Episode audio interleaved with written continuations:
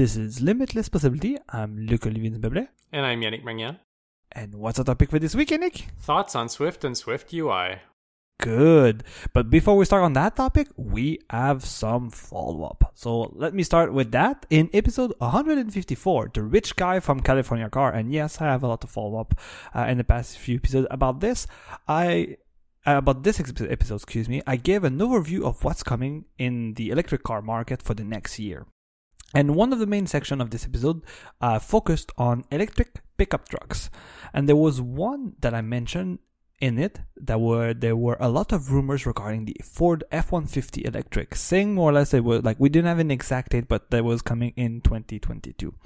And this year has been quite interesting for this pickup truck because Ford revealed it and also revealed its official name, it will be called the Ford F-150 Lightning.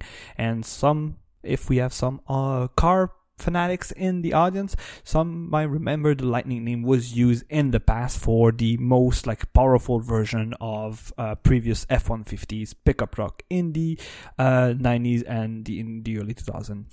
It's in Gran Turismo 4. Really? Oh, I yeah. forgot about that. I guess it's the like early 2001, the, the one that is all rounded and everything. So yeah, okay. And I forgot about that, but you were correct. So this new pickup will come out next year, as the earlier rumor suggested.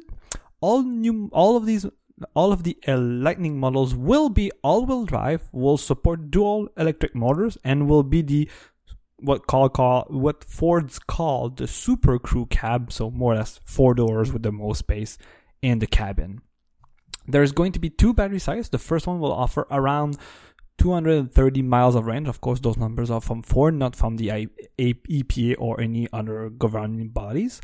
The extended battery pack, or the second one, will offer around 300 mile of range. Also, as discussed in that episode, this uh, one this F-150 will be quite huge in uh, in my book for electric pickup, and there's a few reasons now that we have an official look at it with some specs and the designs.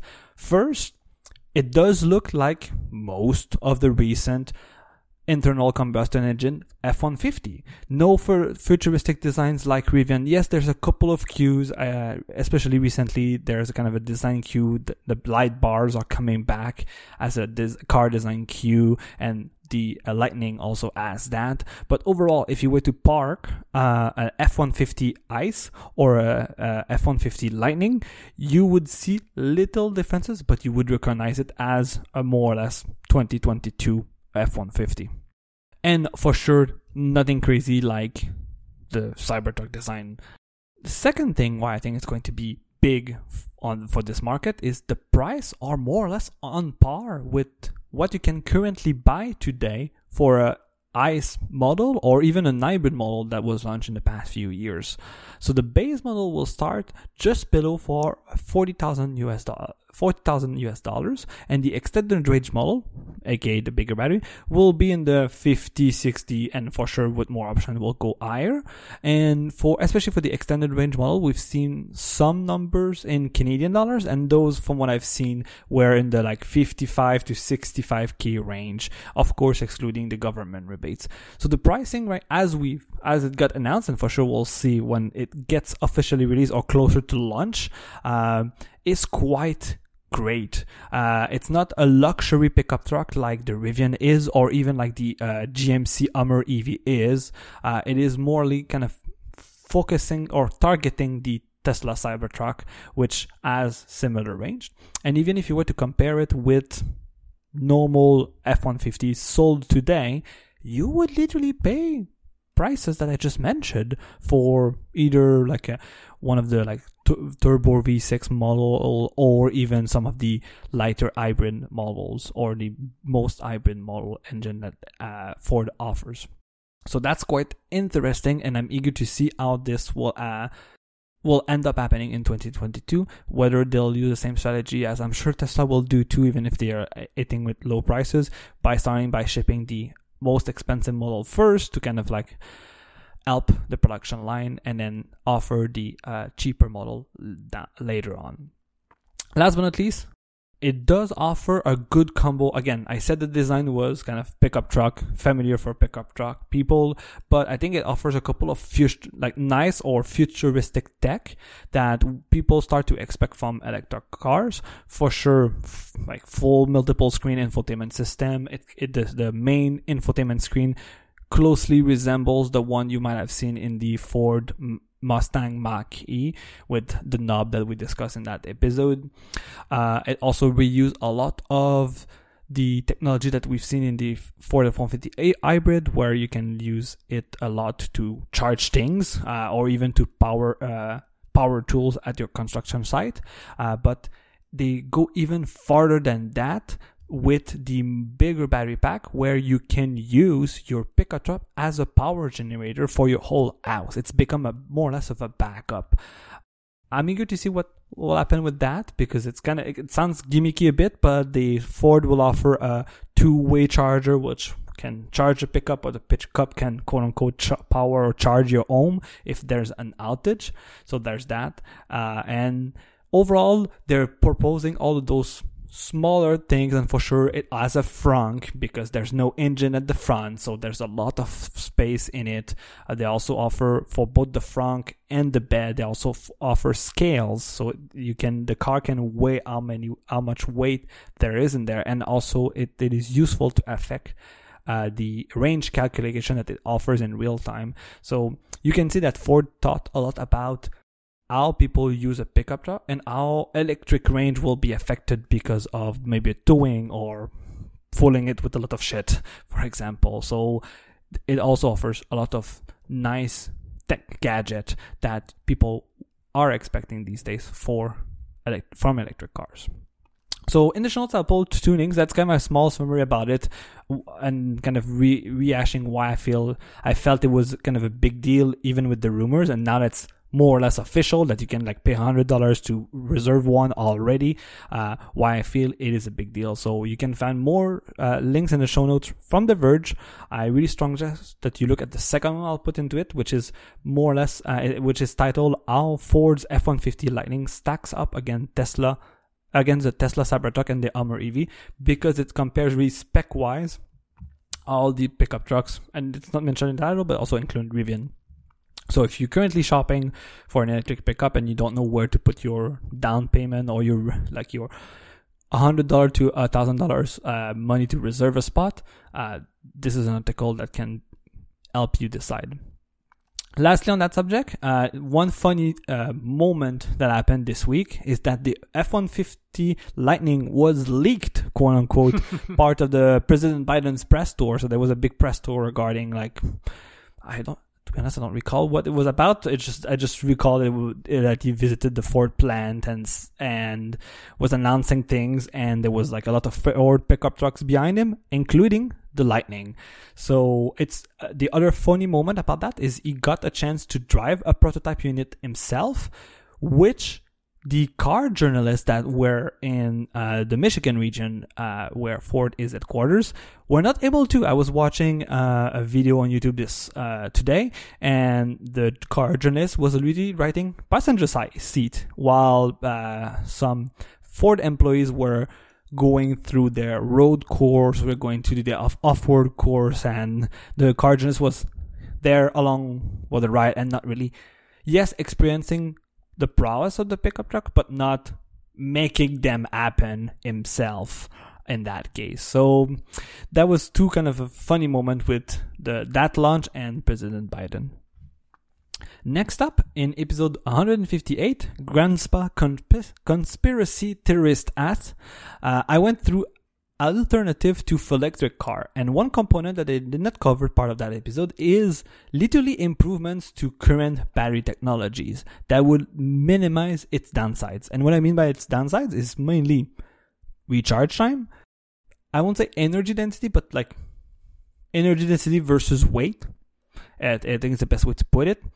And also how it affects the environment. And Yannick this week sent me a quite interesting article from Forbes about aluminum ion based batteries. So it's a new company from Australia that is claiming that their own tech based on aluminum ion will charge 60 times faster than current lithium ion batteries. It also offers better energy density and it is not using any rare metals or l- way less rare metals than lithium ion battery, which means they are really easy to recycle compared to what we have to deal with with the rare metals.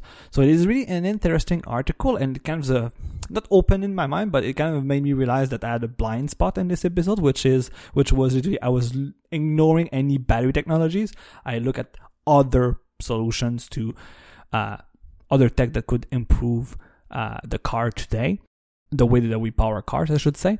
And it kind of reminds me that maybe I should do uh no promise here, but maybe I should look at to what can we do today or what is being cooked today to improve the downsides of lithium ion batteries for the future of electric cars. And that is it for my follow up. What about you, Yannick? All right. I have uh, three bits of follow up that I'm going to get through really quick.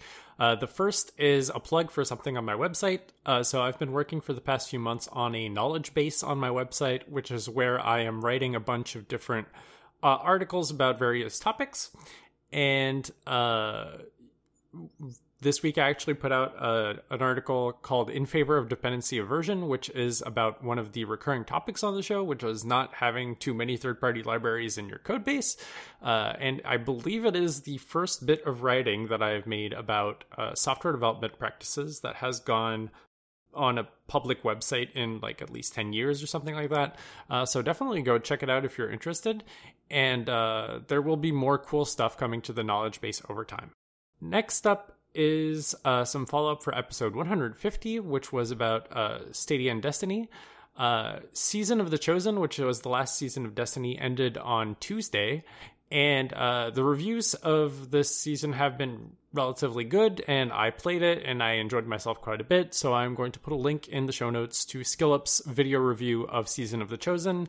Uh, massive improvement on the seasonal model in Destiny 2 with this season. Unfortunately, it seems like the current season has taken a little bit of a step down from that uh, because that's just how Bungie is. But uh, definitely recommend to go watch that if you're interested in seeing uh, how good Destiny was last season. Nice. And then for episode 135, uh, that was the episode where we Ooh. recommended handheld games for Luc Olivier.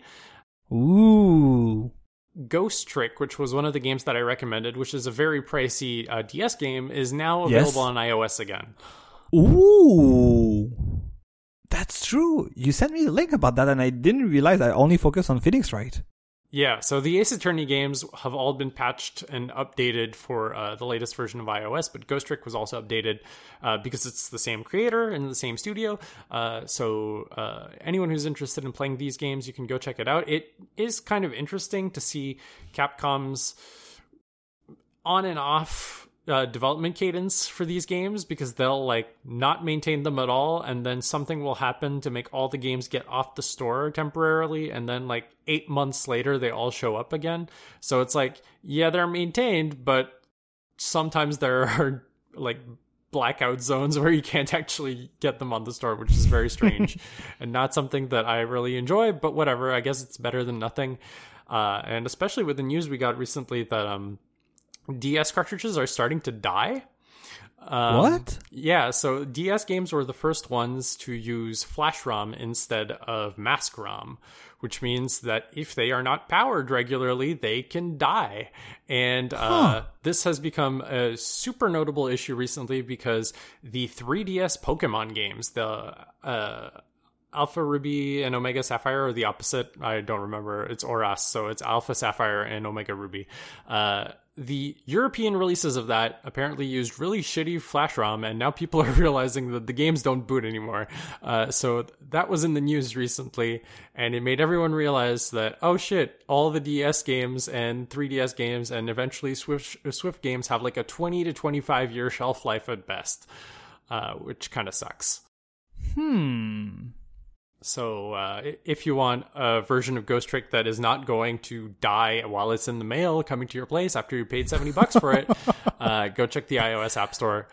Uh, assuming the iOS App Store is still existing after uh, this episode is released because the Epic case ends on Monday.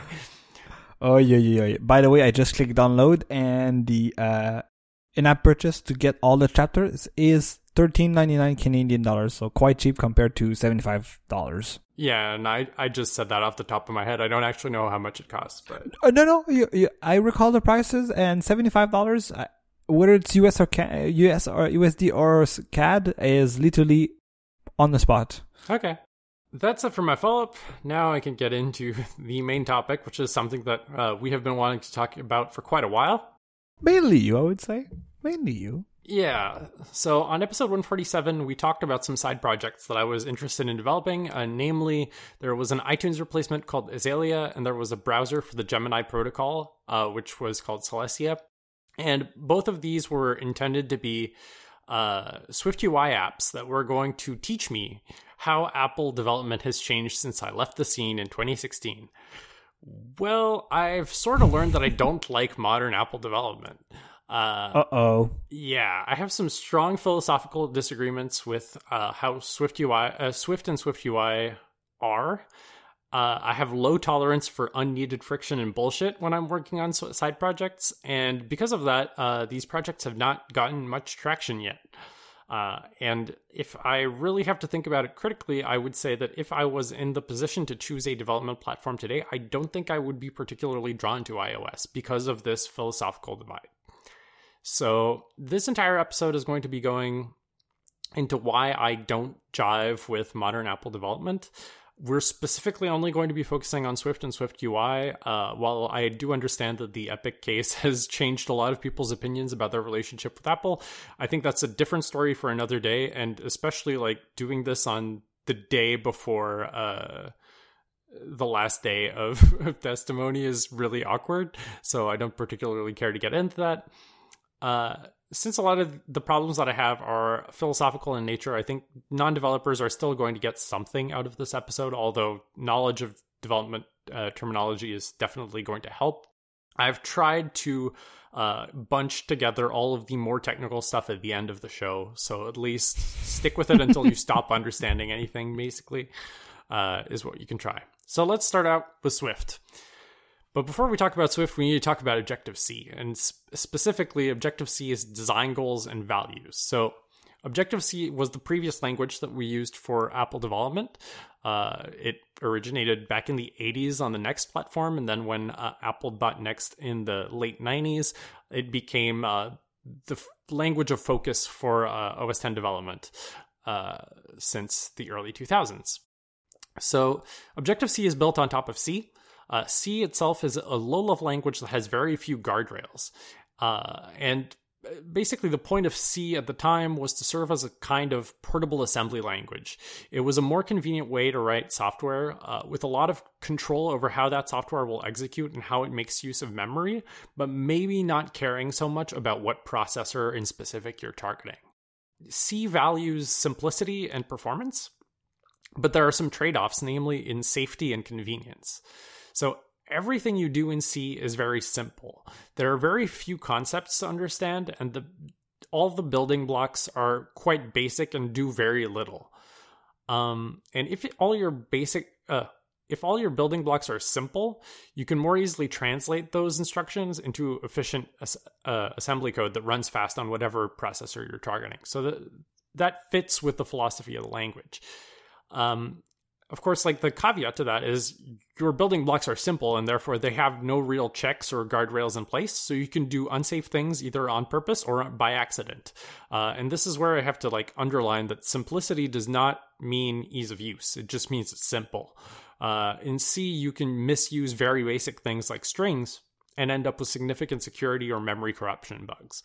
So, because unsafe things are possible, it sort of becomes your responsibility to put those checks and guardrails in yourself.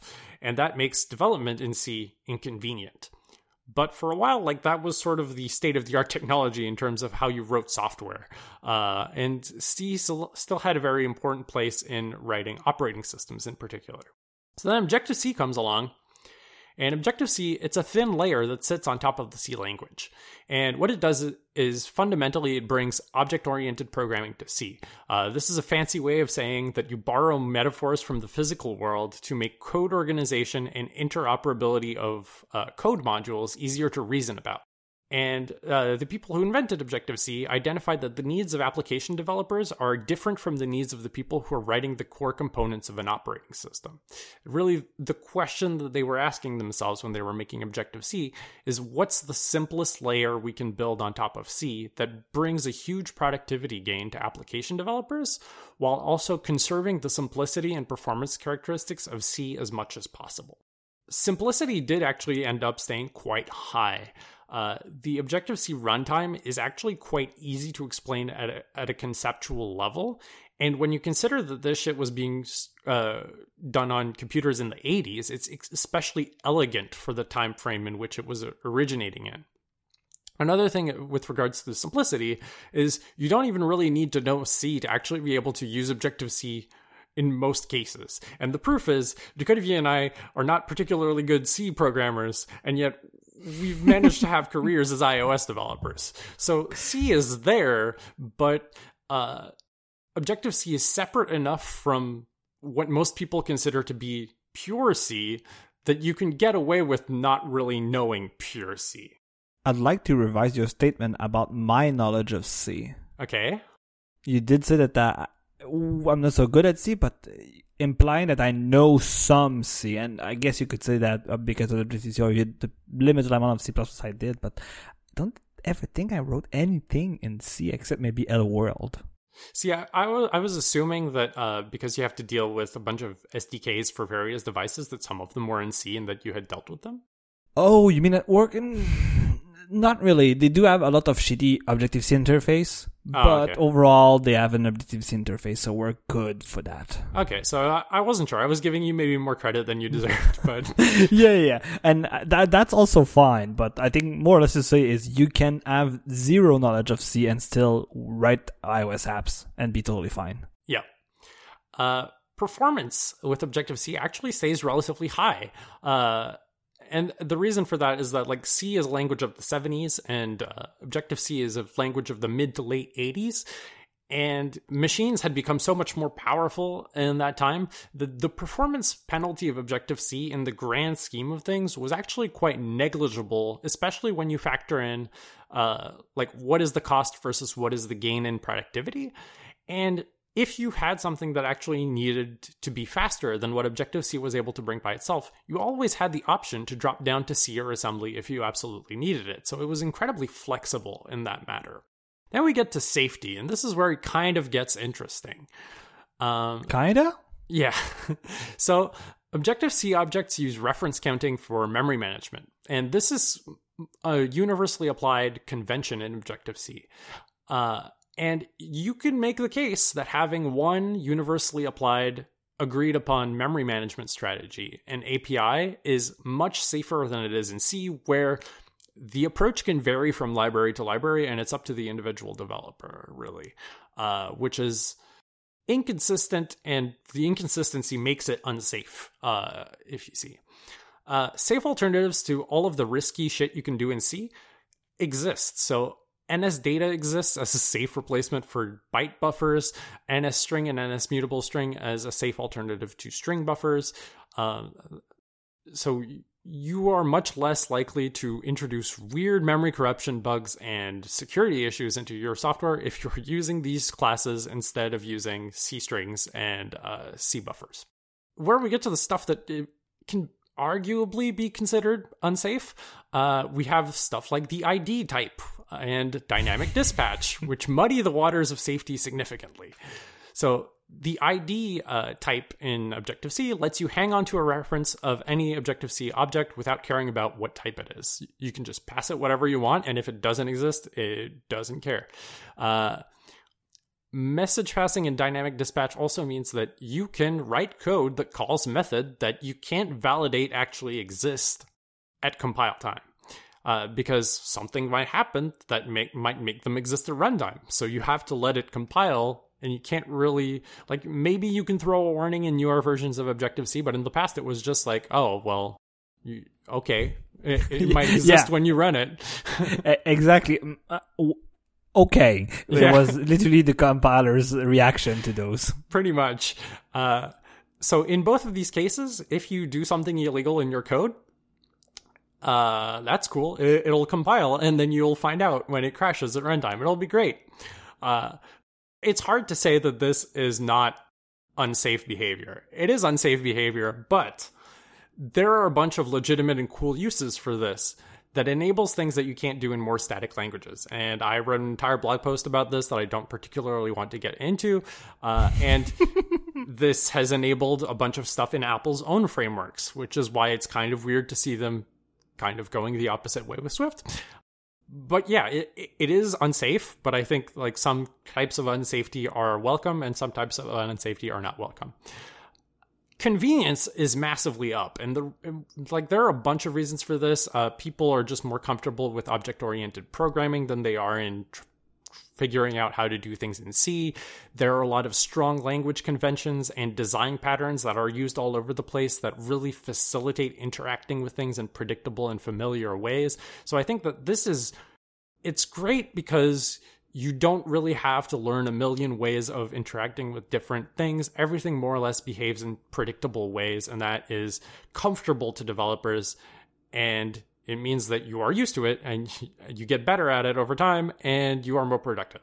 I have to say that Objective C is really a slam dunk for what it was trying to do, especially if you consider the time frame it originated in and how much of how long its life was overall. Um, but it really hit the sweet spot of what application developers want out of a programming language. It's high level enough to see a massive productivity gain, and especially when you couple it with the AppKit frameworks and Interface Builder, which is tooling that made making user interfaces much quicker because you didn't actually have to write them all out in code. It was low level enough to perform remarkably quickly, especially when you dropped down to C uh, if you needed it but it also had weaknesses, and this is great. So, notably, it's not low level enough for systems programming. There's still too much overhead in Objective C to be used for core parts of the operating system. So, a lot of the time, the core parts of Mac OS 10, for example, would resort to using C and C. It's also not high level enough for casual scripting.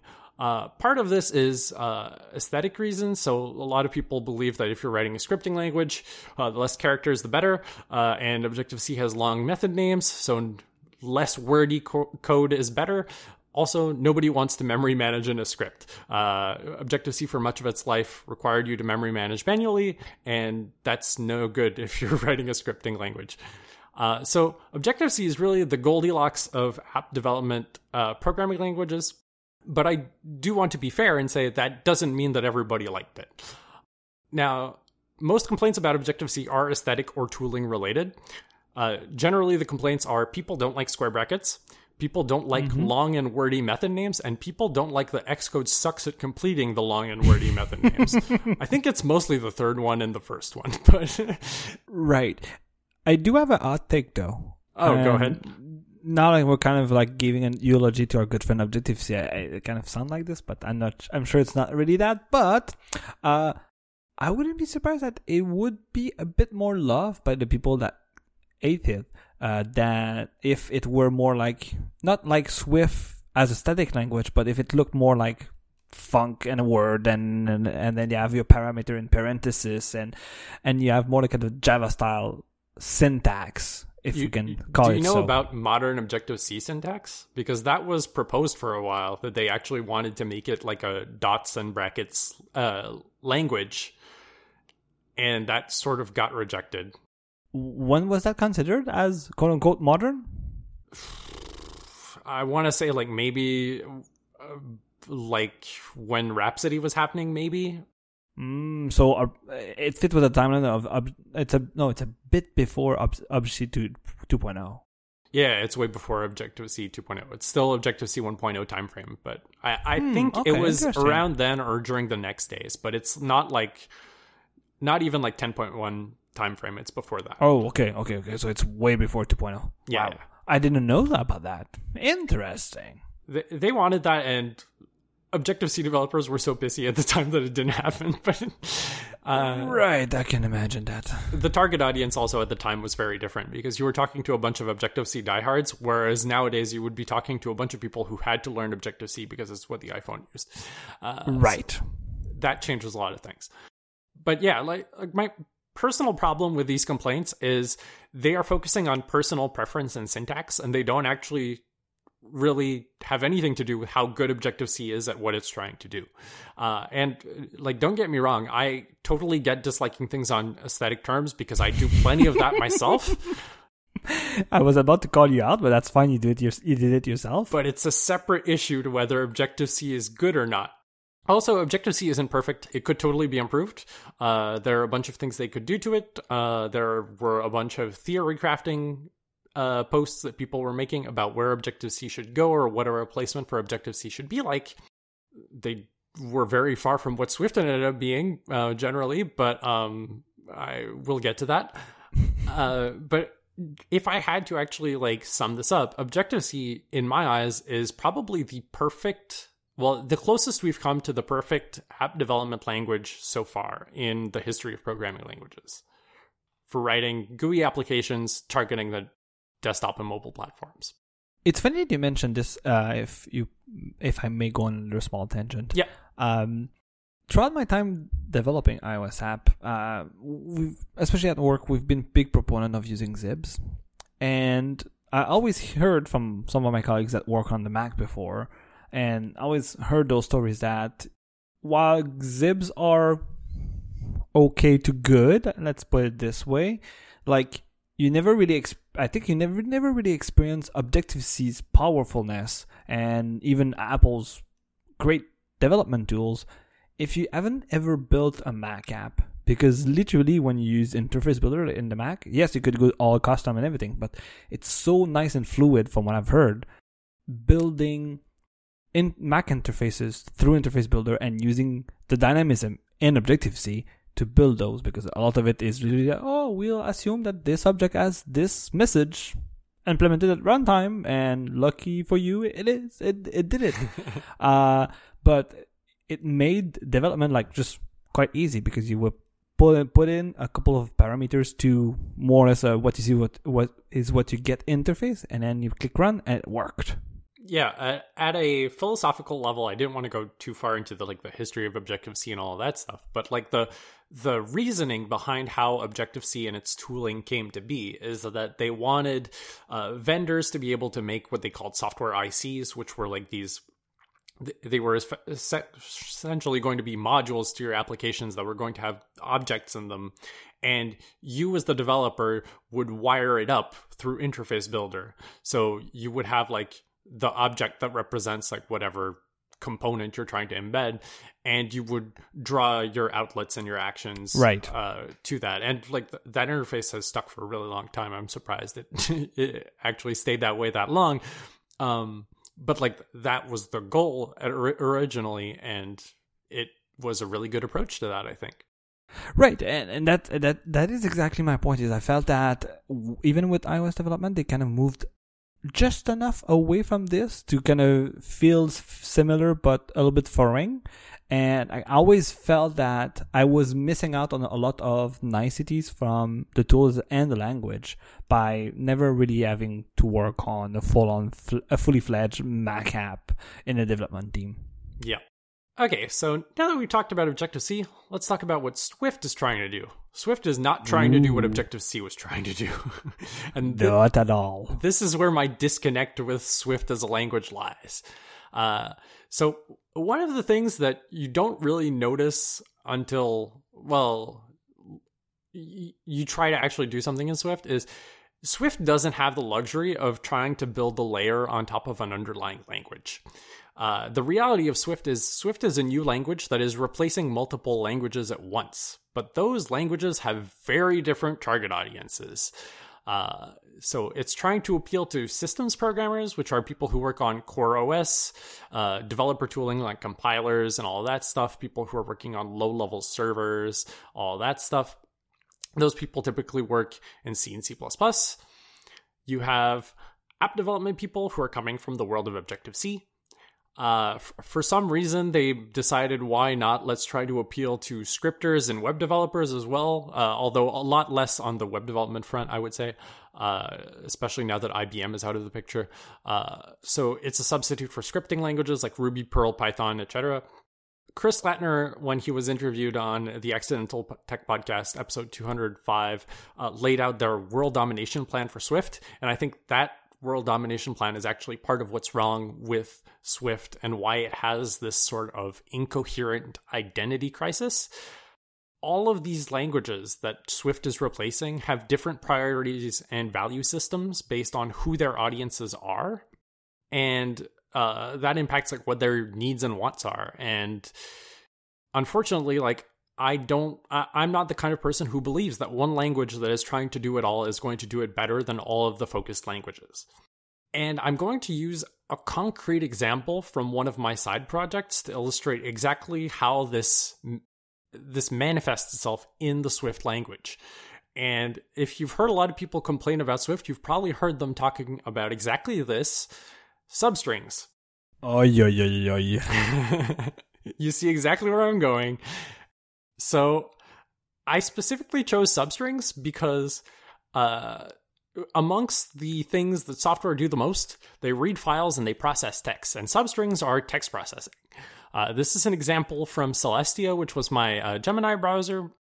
I needed to write a parser for Gemtext, which is the markup language used in Gemini, and uh, Gemtext is relatively similar to Markdown, except it tends to do stuff more with prefixes at the start of the line instead of uh, inlining stuff. So if you put a pound sign at the start of your line, it's a header.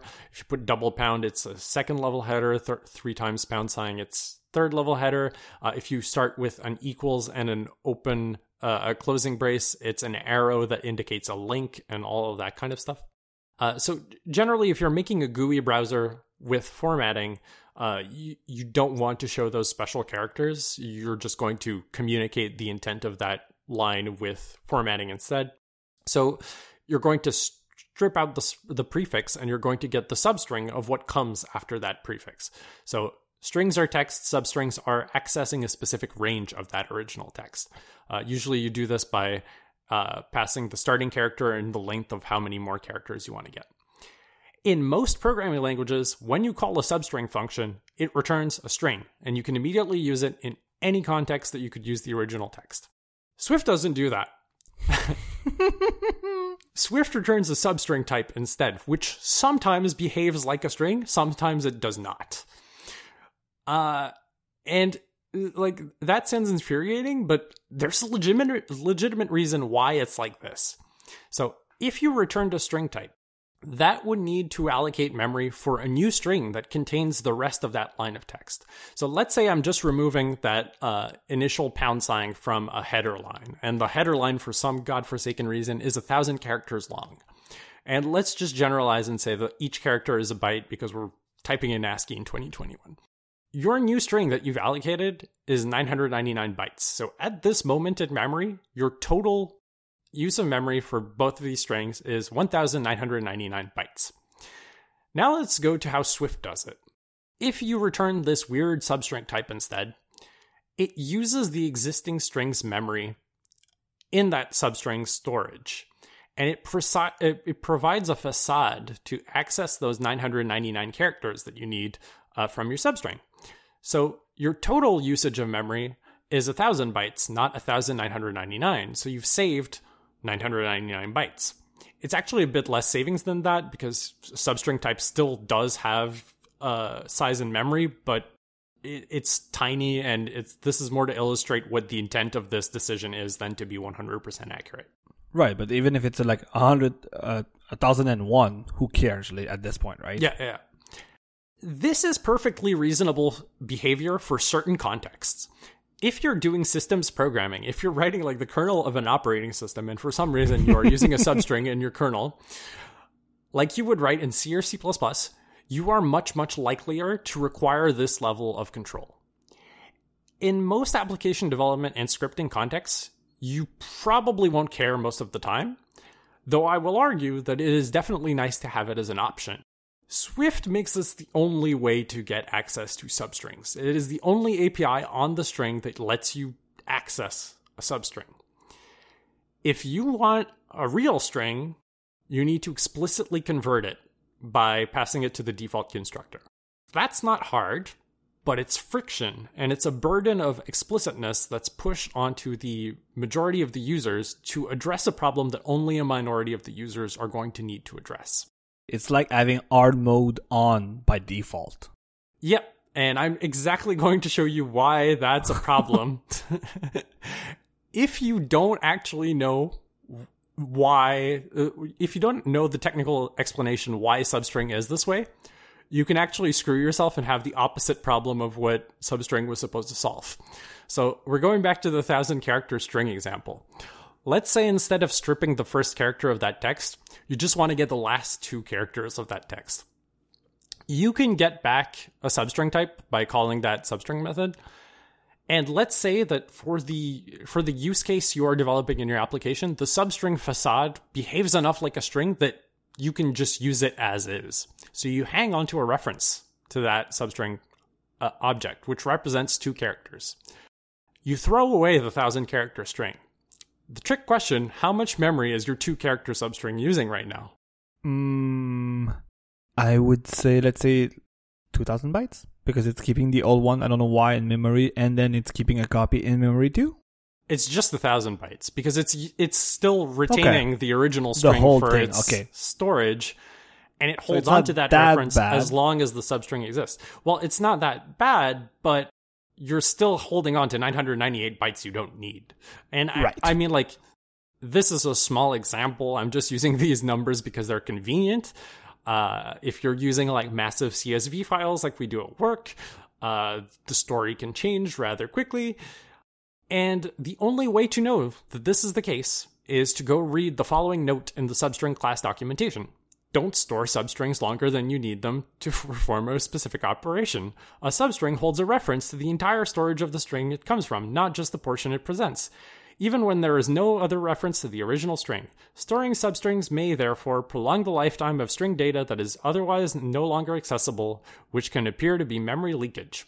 This is exactly the opposite hmm. problem of what substring was meant to solve.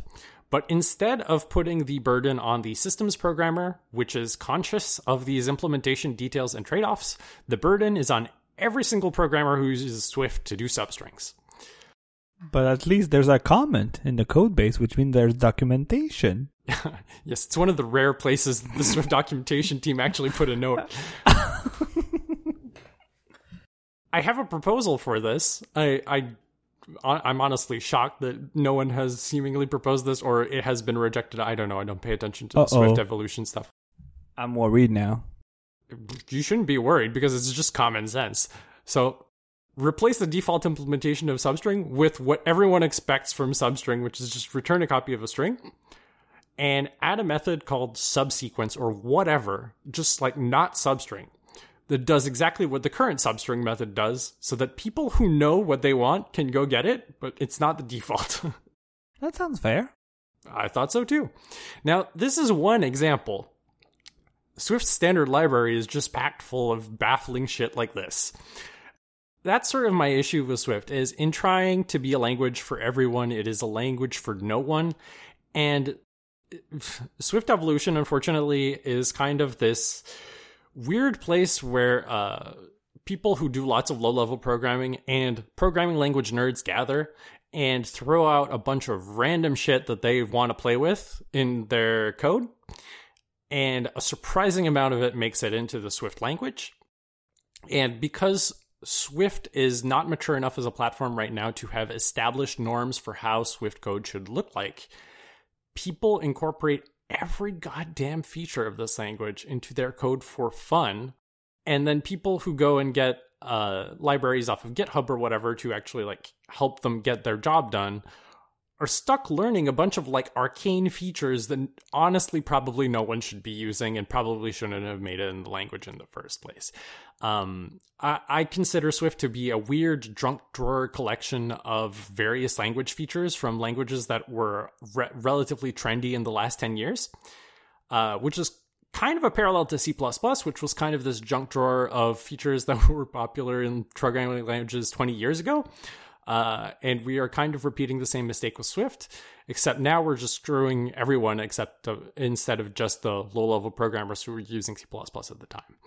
Uh, so that at a high level is my philosophical divide with Swift. It's that it doesn't really solve any of the problems that Objective C had better than Objective C. It just invents new classes of different problems.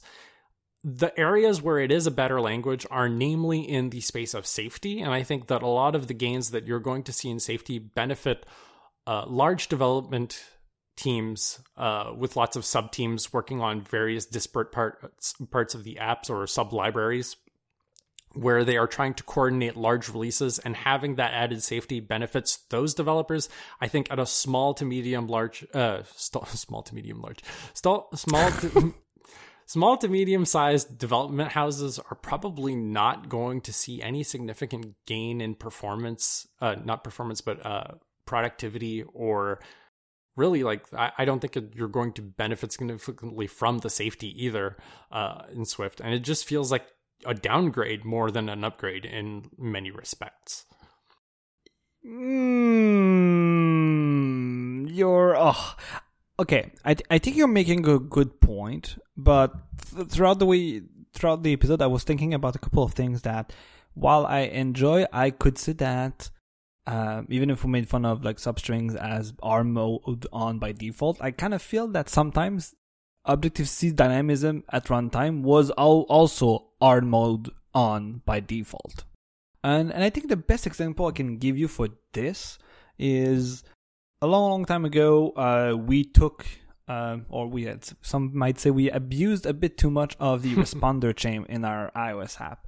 And it was time to kind of restructure uh, a major part of the application, which was at the base of the application bootstrapping and all that fun stuff, uh, without to, going into too much details, and just making sure to move logic that is listening to events on the responder chain was an event. Uh, I'm trying to find a better word, but it was scary to do too because you end up in a situation where everything and nothing can happen. And it's like you need and now you need to as a developer you need to to think about all the possibilities that might have happened and you more or less go on uh, on a chase in your code base figure out oh yeah but like where did i made an implicit dependencies with those like I'll let's figure out at runtime and one thing i've realized with that is you kind of need to backtrack what you were thinking maybe two years ago, three, four, five years ago, which is not that I'm saying you never want to do, but you never want to outsmart yourself three years later, is you see what I mean? You don't want to push it. You don't want to spend all your brain energy to debug a pro uh, or to code a solution to a problem, thinking that, oh, I will never have to debug it or uh, stuff like that. Because when you have to debug it, you need to be a bit smarter than you were before. Yeah. And th- and that's why I realized that it's easy to get burned with a lot of those dynamic feature in Objective C because oh it makes sense like I don't care about the message like, like I'll just send a message and then poof somebody will reply and it's like oh yeah it makes sense it's the, an easy solution to your problem and then but then when you do that everywhere in your application you do um you do that everywhere in your application you then realize that and then you need to start refactor that you kind of realize that maybe you've again went the R mode on by default there. Yeah, uh, responder chain in particular, like I, I, I see that more as a framework problem than a particular uh, language problem. Or uh, at um, least it's not, it's not foundation. It's like UIKit. No, I see. I see what you mean, but it is a feature in UIKit and even in AppKit that is built using the powerfulness of the dynamic runtime of Objective C. Yeah, like without it, it wouldn't exist. It's true. Uh, it, it's still kind of outside the scope of what I was planning on discussing, but it, it, it's yeah, okay. But, it's like I, I understand that there's always a way to overuse technologies right. that have good uses, and I think responder chain is kind of one of them. Uh, Fair, but yeah, it, it's like I, I think the blame there is not necessarily on Objective C for having this thing. It's the framework users decided to go a little bit overboard. I think what I was trying to say more is like when you give the tools to developers, they might make the wrong choices. So having our like having tools or APIs even in a foundation layer that makes it straightforward to do certain architecture decisions. And again, uh, we could say that in Swift, the idea of like s- the system uh, development optimization and it mindset of making sure Swift is performant to work on the system has affected the language in bad places uh, a lot, especially if you're just an app developer. And I would even say that sometimes the it's a bit too easy to get to burn yourself or you shoot yourself in the foot with dynamism in Objective C. And even if it fits with the advantages of of a good language for app development, uh, it's really easy to sometimes to, it's too easy. I feel sometimes in Objective C to do bad things, and that's my main not main problem, but my main gripe with it. Even if it has good qualities as an app development language. Yep, that's fair. Uh, like I said, not a perfect language, um, but yeah, yeah, for sure. But yeah, uh, let's move on to Swift UI because you mentioned responder chain. What if there was no responder chain? Oh, yo, yo, yo, yo. Uh, we're we're not going to talk about that this episode. I I'm not drunk enough for that. Uh, so, uh, Swift UI has two main goals. Uh, so if you're not familiar, Swift UI is a new UI framework that launched uh, less than two years ago. Uh, so yeah, uh, two main goals: officially sanctioned declarative user interface framework. Uh, so a declarative user interface framework is you return a representation of what your UI is instead of returning the UI itself. Uh, this maybe won't make as much sense to non-technical users.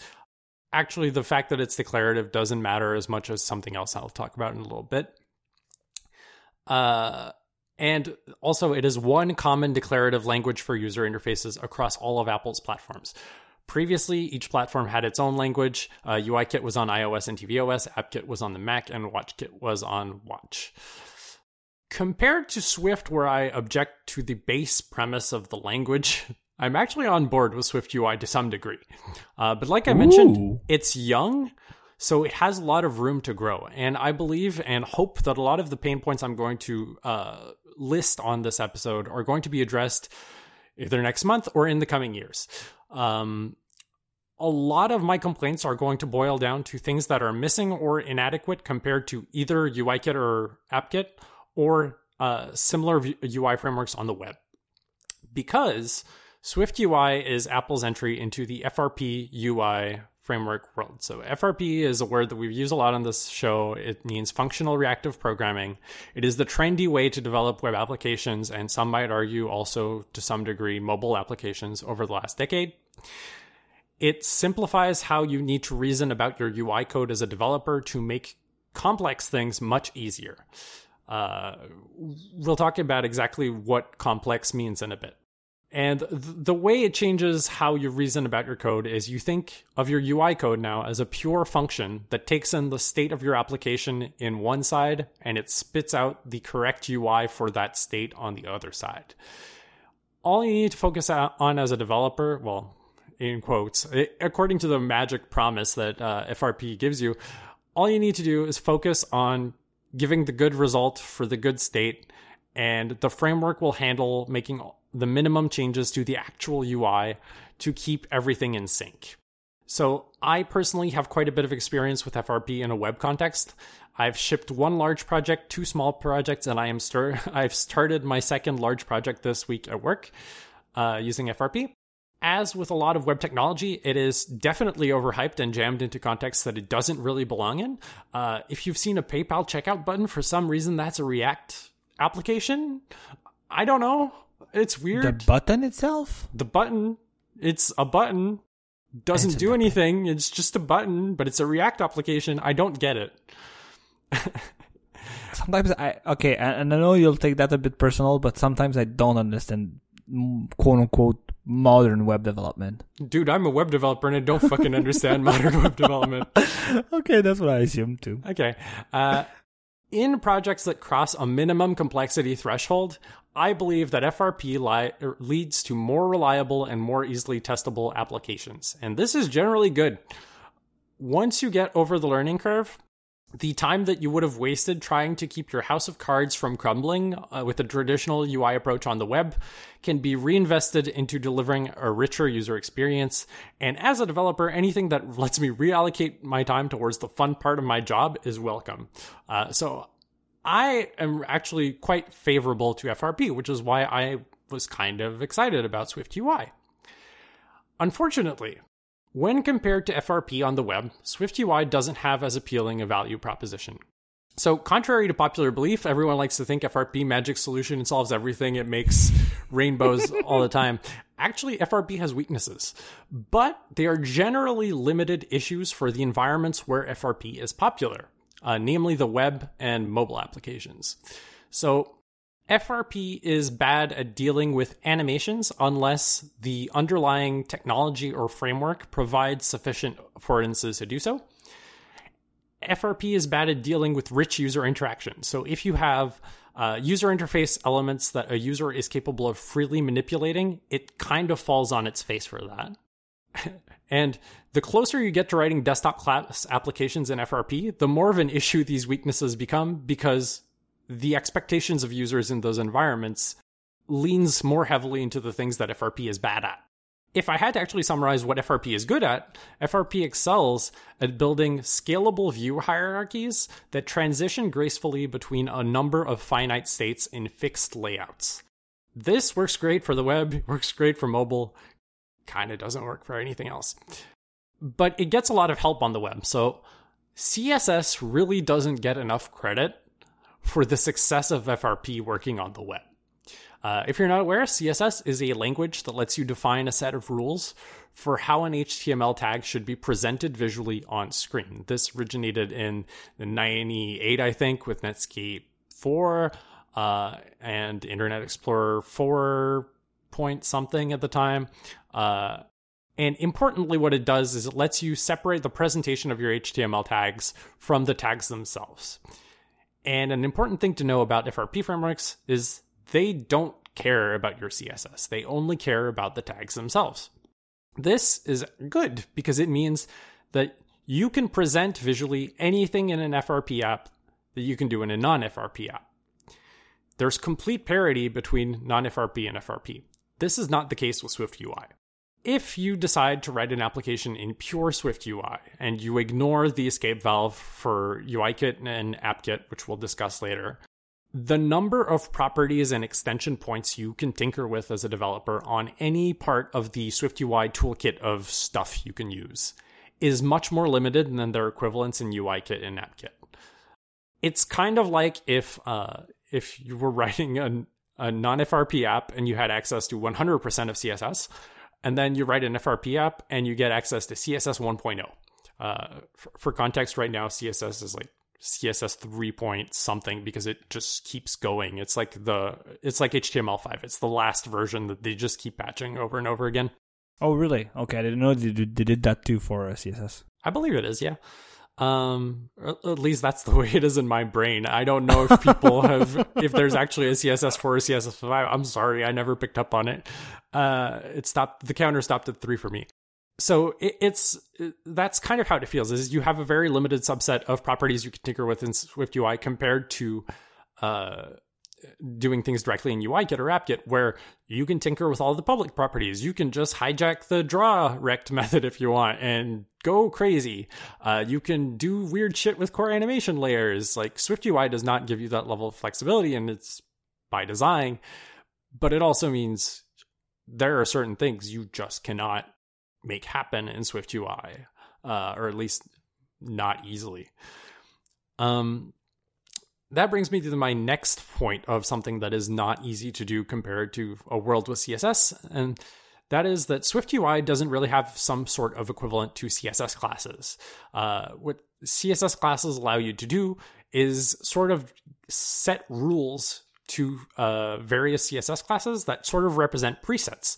So here's a concrete example from one of our work applications. We have a vacation calendar, and each day on that calendar can have one of many uh, visual states. So it can be a day shift where everything is yellow. Uh, and if you're in a mobile UI, you get a sun icon. Uh, if you're night shift, you get a blue uh, calendar cell, and then you have a moon icon if you go in mobile mode. If you're not working that day, you just get a hollow white box. Uh, and if you're inel- ineligible for that day because you don't have enough vacation hours for that day, or all of the vacation slots are used by other employees, or it's outside of the legal uh, date range you can select, it just goes gray. And you can make more complex rules that say, oh, well, if I go, if let's say my mouse is over a day shift cell and it's in hover state, I can customize the appearance of that combination of factors. Um, so this makes customizing the visual appearance of uh, distinct visual states in your application incredibly easy. And the way it's organized in a CSS file is really intuitive. You have, let's just for the sake of uh, simplicity here, just say you have the class name, you have an open bracket, you have all of the property changes that happen for that class, and closed bracket. So this makes it very easy to understand that for this particular state, these visual changes are going to change. It reduces the amount of knowledge your designers need to have about the internal workings of your application because all that matters to them is that the CSS class attribute is set to the right name. They don't actually need to uh, interface directly with properties of your model objects or whatever. In SwiftUI, no styling system exists. If you want to define the base appearance of a view in your SwiftUI application, you go clutter your view, clo- view code because it's not separate, it's part of your code. Any additional states that your view has to handle turns each property on that uh, SwiftUI view into a massive conditional statement where you check if the state matches. And contrary to CSS, where you have the handy class attribute, uh, this conditional statement is probably going to be directly addressing objects of your application instead of the middleman CSS class property that exists explicitly for styling. Which means if you've got developers, uh, sorry, if you've got designers writing code directly in your Swift UI views, they will have to be familiar with your model objects, or you will need to create something that basically like emulates CSS classes for them, uh, so that they can do their uh, styling without caring about the underlying objects. So that kind of sucks. And it's one of the things that uh, FRP is really good at is changing between preset states. Well, if you can't really change well between preset states because you don't have a good styling system, one of the good things that FRP can do for your application sort of falls apart. I want to go back to what I said about FRP not being good about animations because this is not a problem on the web because CSS3 animations are great and they have been the main way to animate between two sets of CSS properties for the last decade.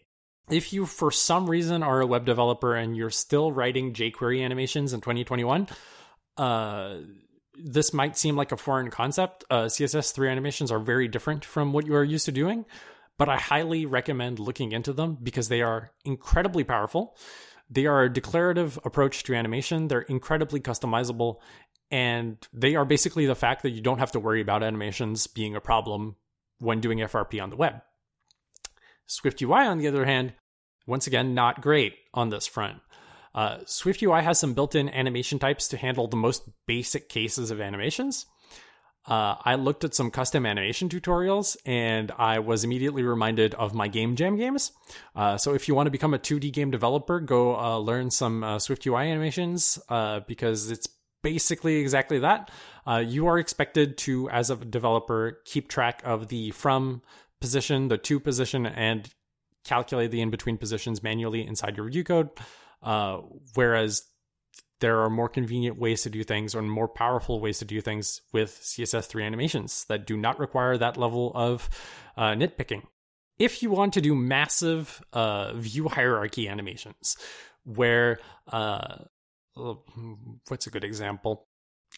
Like, let's say there's a big mode change, like you have an authenticated mode and an unauthenticated mode for I'm just going to use your app. I haven't used your app in a very long time, but I'm just going to use it as an example. So you have a logged out cash register UI and a logged in cash register UI. And let's say that the UI becomes like completely rearranged once you're logged in. Uh, and these rearrangements can happen at multiple levels of the view hierarchy. In CSS, this is really easy. You just change the CSS class of the highest element on the thing, and you can define rules that say if the parent class is this, you can rearrange your things. Again, this is like a nightmare to do in Swift UI because there is no concept of this uh, this higher level styling that applies universally across the entire view hierarchy. You just have to sort of pass the data along to each individual view and make it propagate yourself, and it's not great. It's a tremendous pain in the ass. Uh, so large scale animations, like forget about it with Swift UI. It's not not going to happen. So now we get back into my requests. I, I'm so good. I'm giving solutions on the show today. That's rare. Usually you just bitch. I think everything has solutions on the show today. Although I'm I don't think these are going to solve every problem with Swift UI. so my requests for the CSS problem specifically in Swift UI, Swift UI really needs some kind of style sheet system or some equivalent to CSS classes. Like this is it should be a requirement of an FRP system on um, native UI that this kind of thing exists. Uh, it, do- it almost doesn't make sense to have an FRP UI framework in your software without this. Let me define the layout and appearance rules of my preset states cleanly in a file separate from the view implementation. Ideally, don't make me use Swift at all. Use something like CSS that you make up completely. Uh, because sometimes when you try to implement things in Swift, you face weird inter- implementation details again.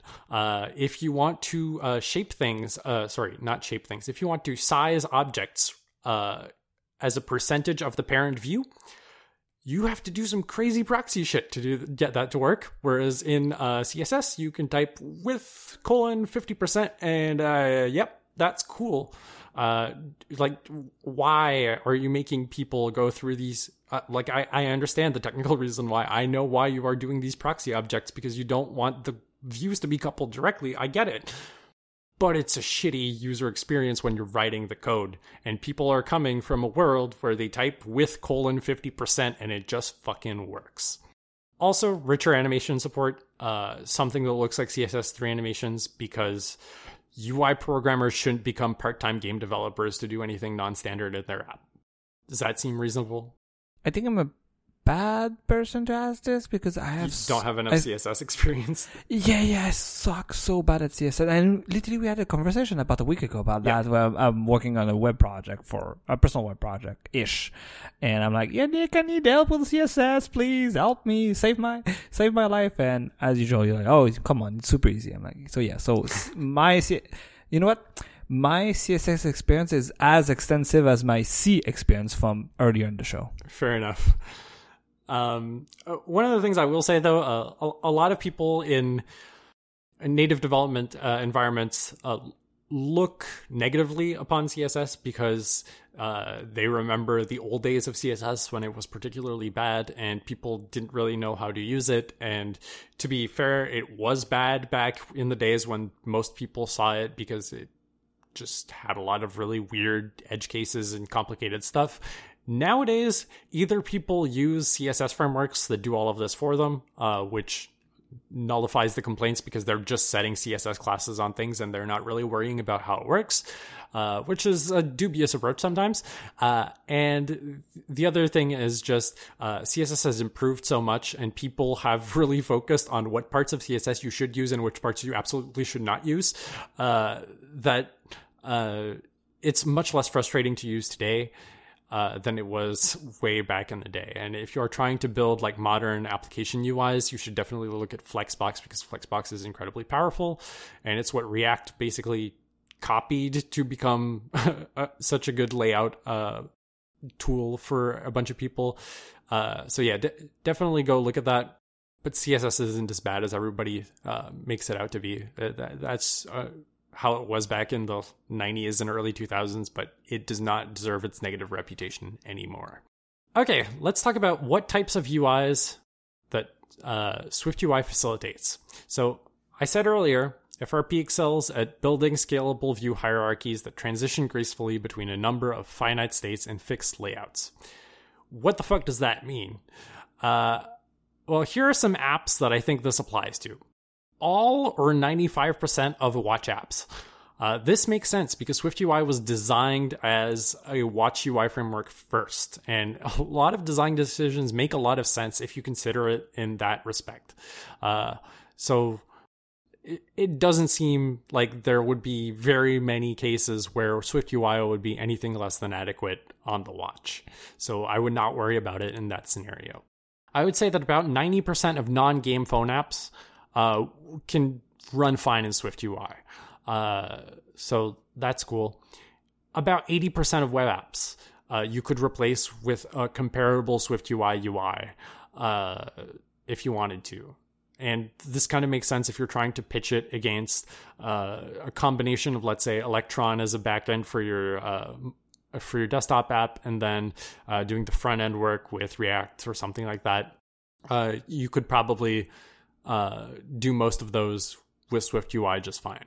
And then iPad apps that are focused on content consumption or light productivity. Uh, what I mean by light productivity is primarily interacting with lists and or buttons. Uh, anything more complicated than that kind of starts to fall apart.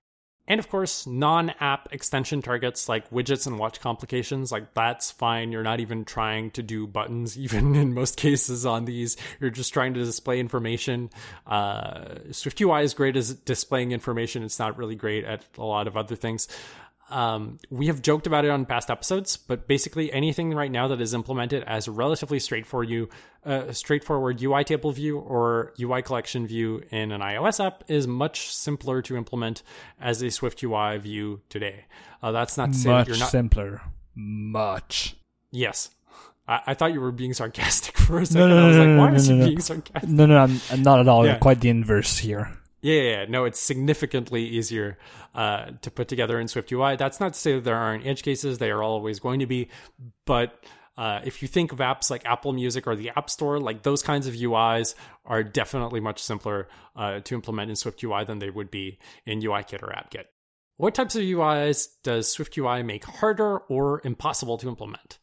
Any app where users have a higher expectation of rich user interface than what we previously listed. So when I was talking about CSS earlier, the reason FRP works so elegantly on the web is because your view state and what dictates your layout is completely separate. Those concerns don't interact at all. If your UI can be directly man- manipulated by the user, you unfortunately need to start entangling those two concerns together, and it gets really messy really quickly. And going back to sort of the selling points of why you would want to use FRP, the entire selling point of FRP is that it's supposed to facilitate the reasoning process of your developers. If writing interactive UIs make the reasoning process of your de- developers more complicated than it is in a traditional imperative UI framework, I'm not sure I actually believe you should be using FRP in that context. And to me, it just illustrates what I've been saying all along, which is that FRP is not a one size fits all technology that you can apply to every context, much like it's not the good solution for all contexts in web development. You shouldn't be using FRP for your fucking PayPal button. You shouldn't be using FRP uh, for like Google Docs or anything like that either. Uh, it just wouldn't work as well, probably. And this is kind of the fear I have about Swift UI is I fear that in the pursuit of having a single UI framework that is used across all of their platforms, all of uh, Apple UI development is going to be shoehorned into being done through an FRP approach, whether it makes sense for that UI or not. Now, it's true that there are integration options that exist to allow uh, applications that mix Swift UI and AppKit or UIKit together to exist. So Swift UI has an escape valve. It's a UI view representable, I believe it's called, which allows you to take UI views or NS views on the Mac and embed them within a Swift UI app. So if there is something that is difficult or impossible to implement in Swift UI, you can do it as a as the native uh, UI framework for either of those platforms and include it. The opposite is also possible. UI views and NS views can also host Swift UI views inside of them. Uh, both of these uh, escape valves do feel a little bit inelegant to use. I think they could benefit from being made a little bit cleaner, but there are some things that are just like not directly compatible. So it makes sense that there's some layer that needs to be there. The thing that sucks though is if you go to the mission that uh, SwiftUI is one common UI language for all of Apple's platforms, if you have to actually resort to using the escape valve to interact with UIKit or AppKit, it feels counter to that goal. And if you are trying to train developers with the idea that they can use SwiftUI as this universal tool to solve all problems, when you hit a use case that is not good for SwiftUI, uh, they might not have the skill set that they need to actually be able to do the job with UIKit or AppKit, which sucks. I was going to have a whole big rant about uh, tables because we did that on, on the post show after uh, the last episode, uh, where I ranted a really long time about how there's no equivalent to the Finder list view or the iTunes list view that I can use in my app. So I would have to write my own. And I basically have the choice between uh, embedding NS table view on the Mac and uh, writing my own in UIKit, or trying to implement my own in SwiftUI and probably explode in the process. Uh, I cut out that rant because I was afraid we were going to run uh, way too long, and that was probably the right thing. But I replaced that entire section with this following sentence, which is the issues with FRP not being suitable for interactive views or interfaces are a major obstacle for adoption for heavier productivity apps uh, namely document based apps, probably, and creativity apps, especially. Uh, like I said earlier, um, it's about transitioning between presets, uh, a finite number of presets. And the problem is interactivity changes the things so that they're not really finite anymore. They're practically infinite because the user can do whatever the fuck they want. And it's not a good fit. So that's it for this section. We have one more point about SwiftUI after this, but did you have any notes on this section? Uh, no, no, we can continue. Okay. So the last big part of this episode is about Swift UI tooling and documentation. mm, I wasn't sure if you would go there today. I luckily ended up finding a uh, a draft of a previous uh, section for this uh, from months ago, and I pretty much copy pasted it into this document, and that is the only reason we have a tooling and documentation section in this episode because I did not have it ready at all otherwise. Um, so there are two major issues with Swift UI documentation. The first one is that there's very little of it to begin with. And the second one is that when it's there, the form it's in isn't necessarily helpful because of how Swift UI is implemented. SwiftUI is what we call a domain specific language. Uh, DSLs or domain specific languages are especially popular in uh, programming languages with metaprogramming and certain kinds of weird syntactic features. Uh, Ruby has a lot of this.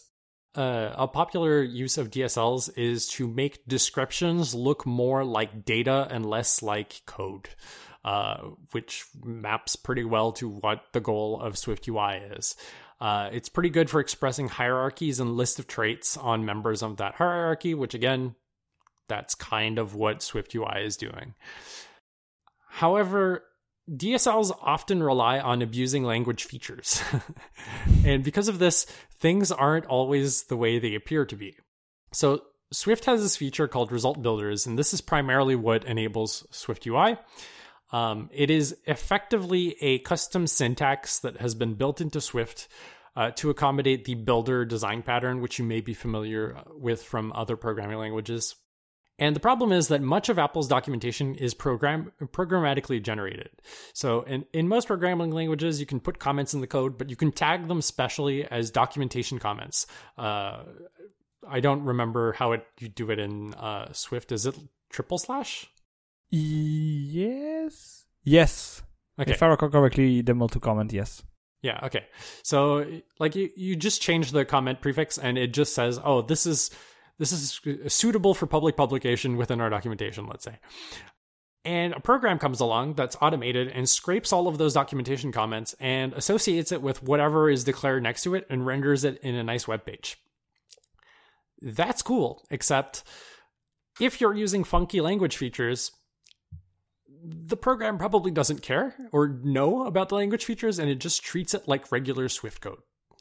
But the entire point of abusing those language features is that your DSL doesn't look like regular Swift code. So even if you look at the documentation, you don't necessarily know how to map what shows up in the documentation to how it should show up in the DSL. So that really sucks. And it, it really just like is another example of you needing to worry about the implementation details of how shit is done in Swift when you probably shouldn't eh, as a new developer. Like to be honest, the builder pattern can be quite obtuse even when you do it without uh, weird language features. Like documentation is already rough for those kinds of patterns when you know how it works.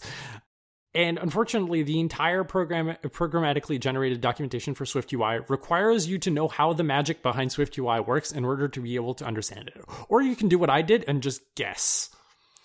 That's a good idea too. Um, the same thing that applies to the documentation also applies to error messages from the Swift compiler. It will tell you that the, you're using the magic that you don't understand underneath SwiftUI wrong. But if you don't know how the magic works, that will mean absolutely nothing to you. And the compiler, unfortunately, doesn't know how to express that to you in a way that will make sense to you if you don't know how it works. Which is a lot of the issues that you see with people uh, who are trying to use Swift UI is they're just like, I have no fucking clue what any of these error messages mean. Um, so I have four proposed solutions to this problem. Four. So more solutions? Uh, I'm full of solutions tonight. Are you uh, sick or something? Uh, the only solution I don't have is a solution for my shitty modem. So, oh. so solution number one: don't require Swift UI to rely on fringe language features.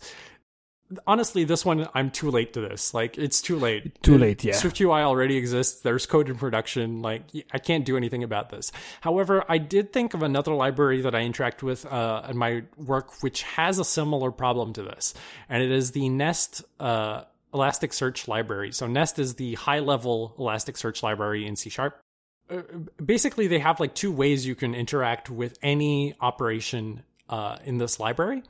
So you can either uh, put together a query or an indexing operation as a method chain. So you just do like uh, something dot index uh, paren paren dot and then you're going to add a property to that dot or add a property to that dot add a property to that and then you just have like this giant line that you separate with line breaks uh, that just does a bunch of shit in a row.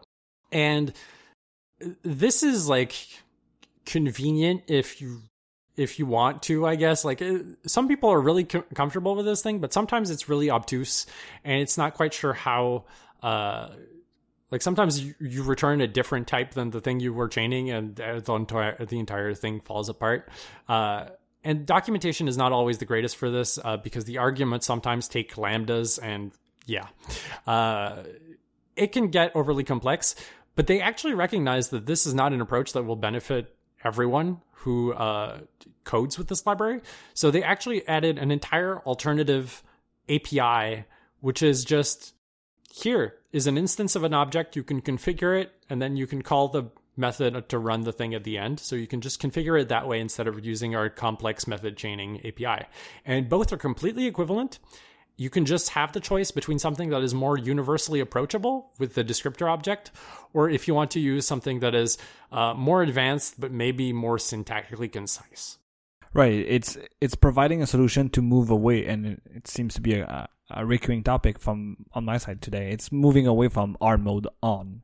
Yeah, or at least you have the choice between easy mode and hard mode if you want to. Exactly. And everything that is possible in one mode is also possible in the other, which kind of lets you wonder why they actually put the advanced mode there if everything is there. But whatever, it's not my business. Uh, but it's it's nice to have uh, that thing. And in certain cases, you do actually want to use the descriptor object because uh, the context you're in doesn't actually allow you to do the method chain or whatever.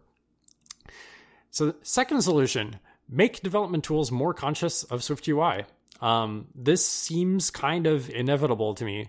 Uh, if Swift UI ever takes off as the primary UI platform for Apple pl- platforms, you don't want all UI related documentation going forward to be notably worse than what we had with Cocoa and UIKit. You don't want all of the compiler errors to be notably worse than what we had with Cocoa and UIKit. So, like, the hack here is since result builders are now a generalized feature of the Swift language that are not just used for Swift UI, which previously was not the case, uh, you can rewrite SwiftDoc to actually make it understand that and present auto generated documentation of Swift UI in a more sane way because it understands how the feature works instead of just leaving it in the raw code form. Um, another thing you can do is make some sort of Swift compiler middleware that can intercept the most common classes of Swift UI errors and either suggest contextual fix me's or at least give a more helpful alternative error message than the garbage we're stuck with now. Um, and maybe if you want like some feel good tasks for someone to f- get some clapping at WWDC, every year go to Stack Overflow and find the top 25 to 30 Swift UI error messages people don't understand and make a better alternative. And this is a this is a journey they they're already on, as far as I recalled. I yeah, think that, that's what I was gonna say. I I've been hearing that they're sort of getting on this journey. I don't know the details, so if you do have details, I would love to hear them. Yeah, I have to figure out because I think the last detail I've seen was maybe with ah, uh, is it with Swift five something? It's one of the minor version of Swift five where they, they they talked about improving the error handling and no, it's improving the error processing of the compiler and then figuring out where the error is on the line, all that fun stuff, uh, that would really benefit Swift UI. But do you know if it's Swift UI specific or it's global to all of? No, if I recall correctly, it's yeah, it's it's for all. Again, it's like when they added the feature, the the, the result builder features to Swift, the language, to mm-hmm. make Swift UI possible and it's kind of going back to this same logic say yeah we in the past few years we've improved uh, the error handling of swift itself but with the new features we didn't account for them not saying that directly but kind of implying that so that we need to reconsider what should we do for error management and all that fun stuff and that can be found. I have to figure it out. Uh, but I, I, if I recall correctly, there was a big blog post on the blo- uh, Swift blog about that. Okay, and my oh, wait, how many solutions have I given? One, two, three. Okay, yeah, that's no, the fourth one. No, it's my third one. So my third one is going to be okay. wow. uh, make interface builder stay relevant, and uh, just change interface builder so that it writes out Swift UI view subclasses instead of nibs. This is not a wacky concept. .NET has done this for at least a decade. Uh, mm-hmm. So if you use the Visual Designer in Visual Studio, uh, you get two files out of that. You get, uh, let's say, view.designer.cs, which is the code representation of what shows up in their version of Interface Builder, and you have view.cs, which is where you can extend and override that view subclass. Uh, that seems like a reasonable approach to me uh, for uh, something like that if people don't actually have to write as much of your wacky DSL by hand, a lot of these issues become expert level problems instead of everyone's problem, and that is an approach that I I enjoy. Uh, is delegating the expert level problems to the experts and not making them everyone's problems. Uh, we do already have limited support for visual editing of Swift UI views. Uh, just so nobody shits on me for not bringing this up. Uh, if you have the uh, preview for a Swift UI view open, you can click on the various subviews uh, in the preview, and on the right side inspector of Xcode, you can tweak certain properties. Uh, that's nice, but it's not as nice as IB. And maybe it's just because SwiftUI sucks at interactive UI that we don't have rich drag and drop support like we did with IB. I don't know, but it would be really nice to have something closer to IB than what we have now. While we're at it, uh, I am one of the three people who really like storyboards in Interface Builder, and I think that now that the SwiftUI app lifecycle stuff exists, it would be nice if uh, storyboards could get a similar treatment to what I am proposing uh, for individual views where you can just have a storyboard editor that lets you map out your application entirely visually and not have to write it out yourself because it's kind of a pain to do it all yourself. Don't get me wrong, storyboards are great for a team of one. Yes. So I'm not surprised that you like them, but yep. for scaling them for a bigger team, not so much. Uh, by the way, just uh, real time follow up. The thing I was referring to is was in Swift 5.3. It was announced in uh, 2019, but it shipped with 5.3 in September 2020, and it is named scrolling the new diagnostic architecture that really there was improvement in 5.2 and then they build on on top of that in 5.3 so they've been doing that a lot in the past year under swift 5 and under a lot of the minor versions cool. So i'll go read that and we'll put a link to that in the show notes. Okay last solution for uh, this documentation problem is just human power write tailor-made documentation to any framework that relies on a DSL. Uh, machines can only do so much on their own, uh, and having good usage-based documentation uh, written by people who, in theory, are maintaining this framework with an Apple or or are using the framework with an Apple would be great to actually uh, do things. There are many things right now like. Um, uh, like we, we talked about how Swift UI is great for lists and collections, and there are so many different types of lists and collections in Swift UI that it's not necessarily clear uh, what the trade offs are when you're using various kinds of lists or stacks or whatever's. Uh, and having some sort of article on the website that actually like uh, demystifies what the difference is would be very useful. Uh, there are a ton of different things that you could do like this. You could have a Swift UI cookbook. You could do like a, it, literally anything because they have nothing right now. So literally, well, that's not true. They have some things. They have that tutorial that you uh, right. It's not enough. It's really not enough, especially if this is going to be uh, positioned as the future of UI development on Apple platforms. You really need better shit, especially since like Objective C uh, and AppKit and all that stuff. Like the amazing thing is that like the AppKit book that they wrote for NeXTSTEP was more or less like entirely usable for the first like five years of Mac OS 10 because it was effectively the same frameworks and it was just like basically republished onto the Apple website except with new screenshots. Um, so I don't know. We need some richer documentation for Swift UI because right now it's very hard to take it seriously. Not only does it have all the other issues that I mentioned on it, but it's just like it, it, it feels like some weird uh, sorcery shit where you have to learn magic spells and you don't understand right like it makes no sense. Um, and no, watching WWDC sessions is not a sufficient replacement for documentation, unfortunately. Right. Uh, I'd like to note that in the recent years, especially with Swift, uh, again, uh, it, it created a, a lot of influx of maybe new love or even a new influx of types of dev looking at Apple platform. And it really feels for sure since 2015, 2016 that there's a lot of the um, a lot of backing from some portion of the iOS and even general Apple development community taking ownership or even like Apple is not doing great documentation, we'll do it for other devs.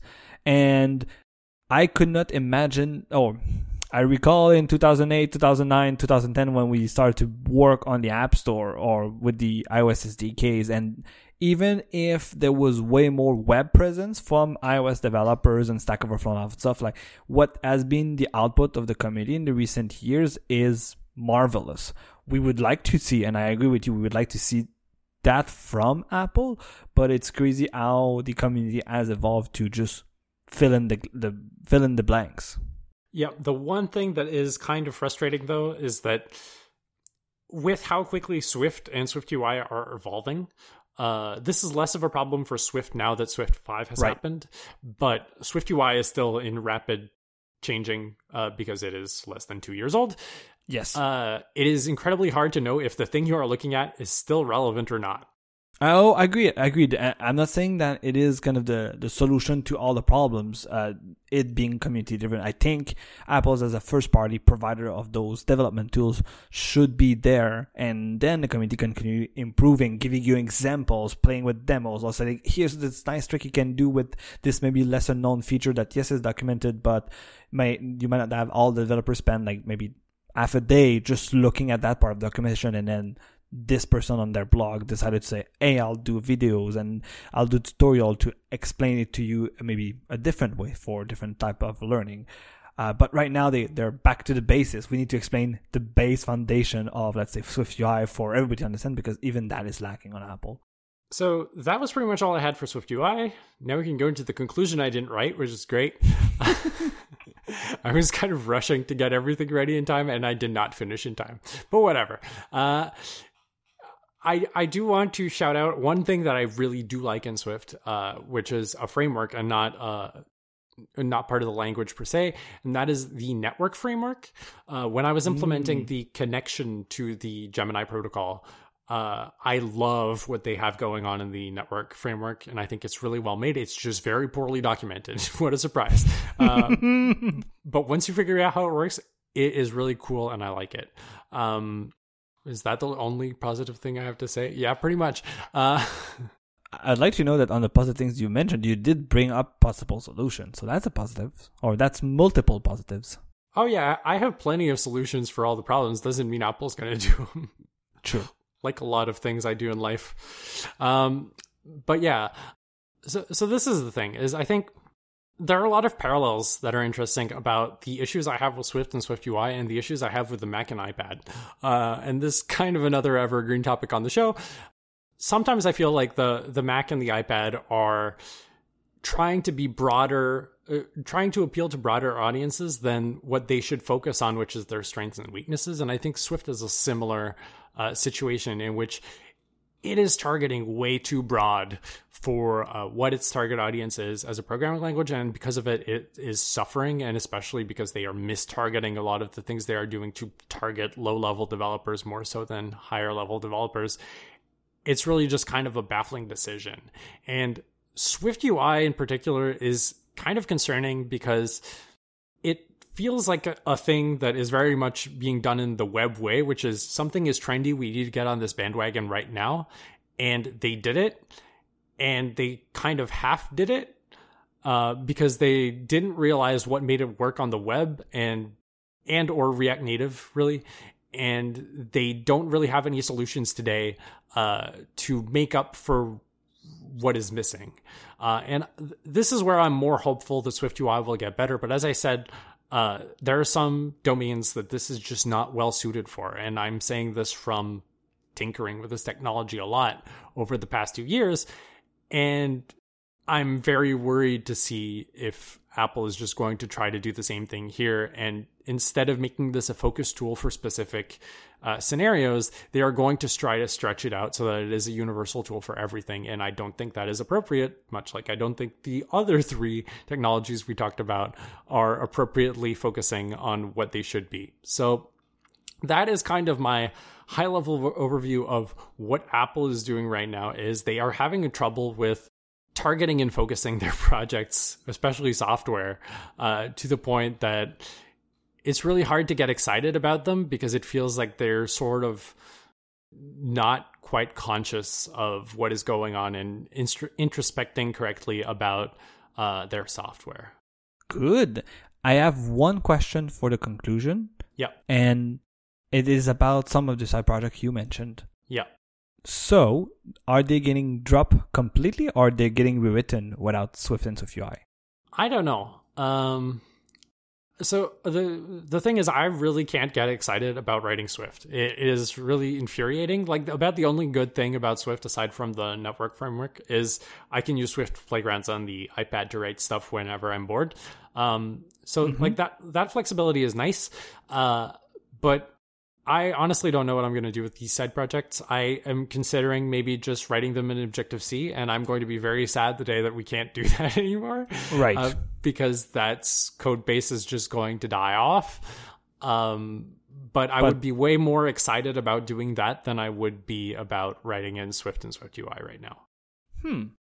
Okay. That that might be a, a good idea. That is like take the time to do it just before the uh, the you get the rug gets swept for Objective C, and then Objective C dies because maybe it's one of the.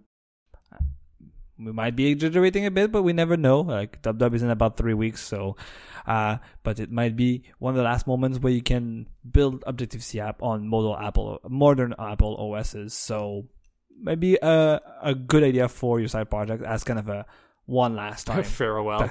Yeah, farewell. It indeed. just kind of sucks that like these are the apps I wish I had all this time, and they're gone. uh, yeah. The other thing is I kind of want to shout out uh, Retain, which is this really cool Twitch stream I found a couple uh, weeks ago. Uh, which is basically focused on people like me, uh, is people who prefer Objective Swift, uh, Objective Swift, yeah, Objective C to Swift, uh, and would like to continue to have the language flourish somewhere, if not on Apple platforms.